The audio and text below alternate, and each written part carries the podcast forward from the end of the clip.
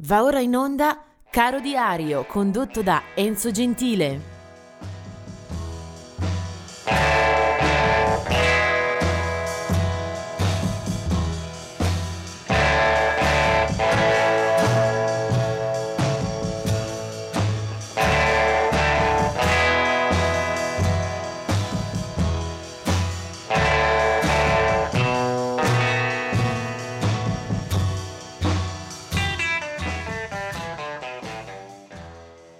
Oggi il calendario dice dodici di febbraio, eh, subito eh, qualche nota sulle scomparse di oggi.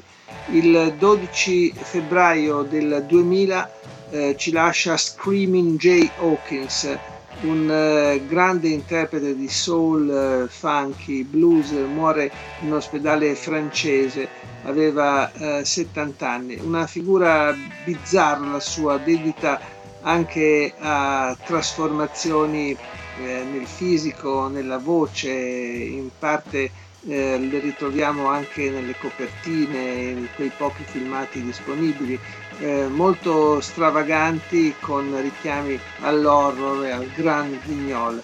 Hawkins era originario di Cleveland e si era messo in evidenza Eh, sin dai suoi primi passi giovanili eh, grazie a un brano, I Put a Spell on You del millenovecentocinquantasei, che era ripreso anche eh, da molti artisti, diciamo su tutti, Creedence Clearwater Revival.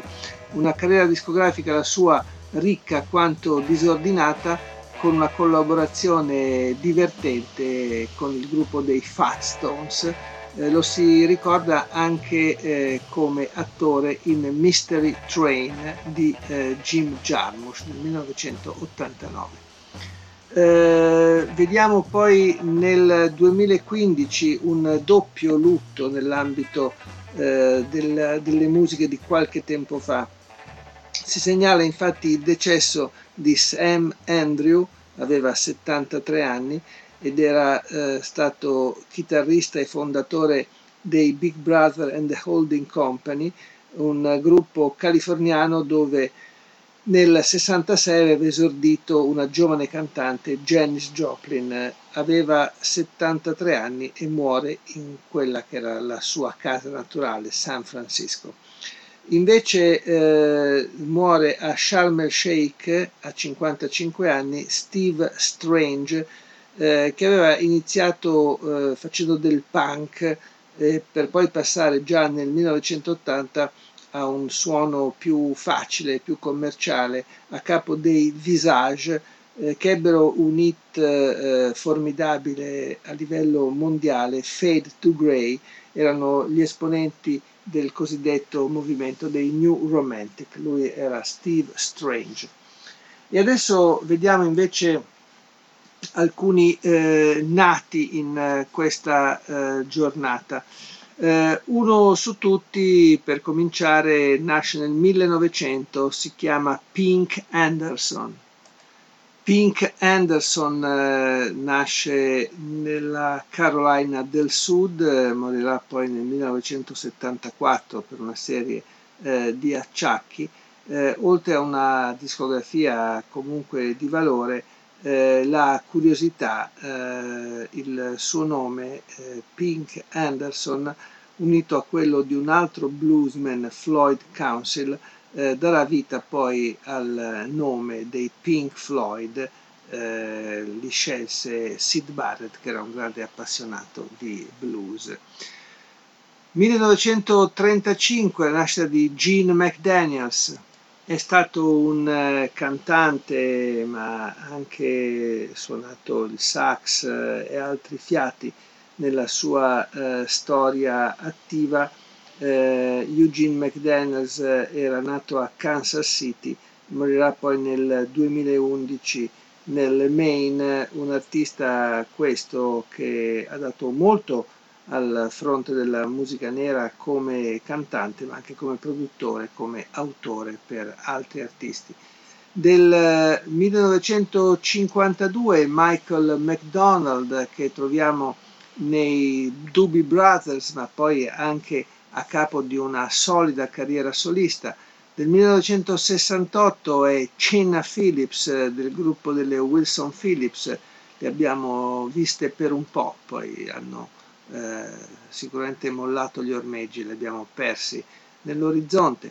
Del millenovecentosettanta è Jim eh, Gregan del gruppo Barenaked Ladies, e del millenovecentottantotto la nascita di Michael Posner da Detroit, un cantautore che ha giostrato tra il pop, il rap, un certo hip hop più danzereccio, insomma un autore che dal duemiladieci ha pubblicato quattro album con una discreta risonanza di mercato. Mike Posner. La canzone che oggi ascoltiamo ci porta in dote uno dei gruppi più amati, almeno qui in Italia, almeno eh, per quanto mi riguarda, soprattutto rispetto ai tempi andati, eh, alle prime produzioni. Loro sono i Genesis, eh, che eh, nascono discograficamente parlando a fine anni sessanta. In quella prima formazione eh, inglese eh, manca eh, però eh, Steve Hackett, che, eh, di cui oggi eh, ricorre il compleanno. Eh, Steve Hackett, dodici febbraio millenovecentocinquanta, nato a Londra, è il chitarrista che entra eh, nel settantuno giusto per registrare l'album Nursery Crime. Steve Hackett, che a un certo punto lascerà la formazione per dedicarsi a una carriera solista, peraltro ricchissima di produzioni, di spunti, di tournée, eh, lo si vede, lo si ascolta, lo si applaude spesso anche in Italia. Dicevo, eh, Steve Hackett ha dato un'impronta decisiva al suono e al timbro musicale dei Genesis, così come eh, la voce di Peter Gabriel, anche il suo tocco è assolutamente inconfondibile.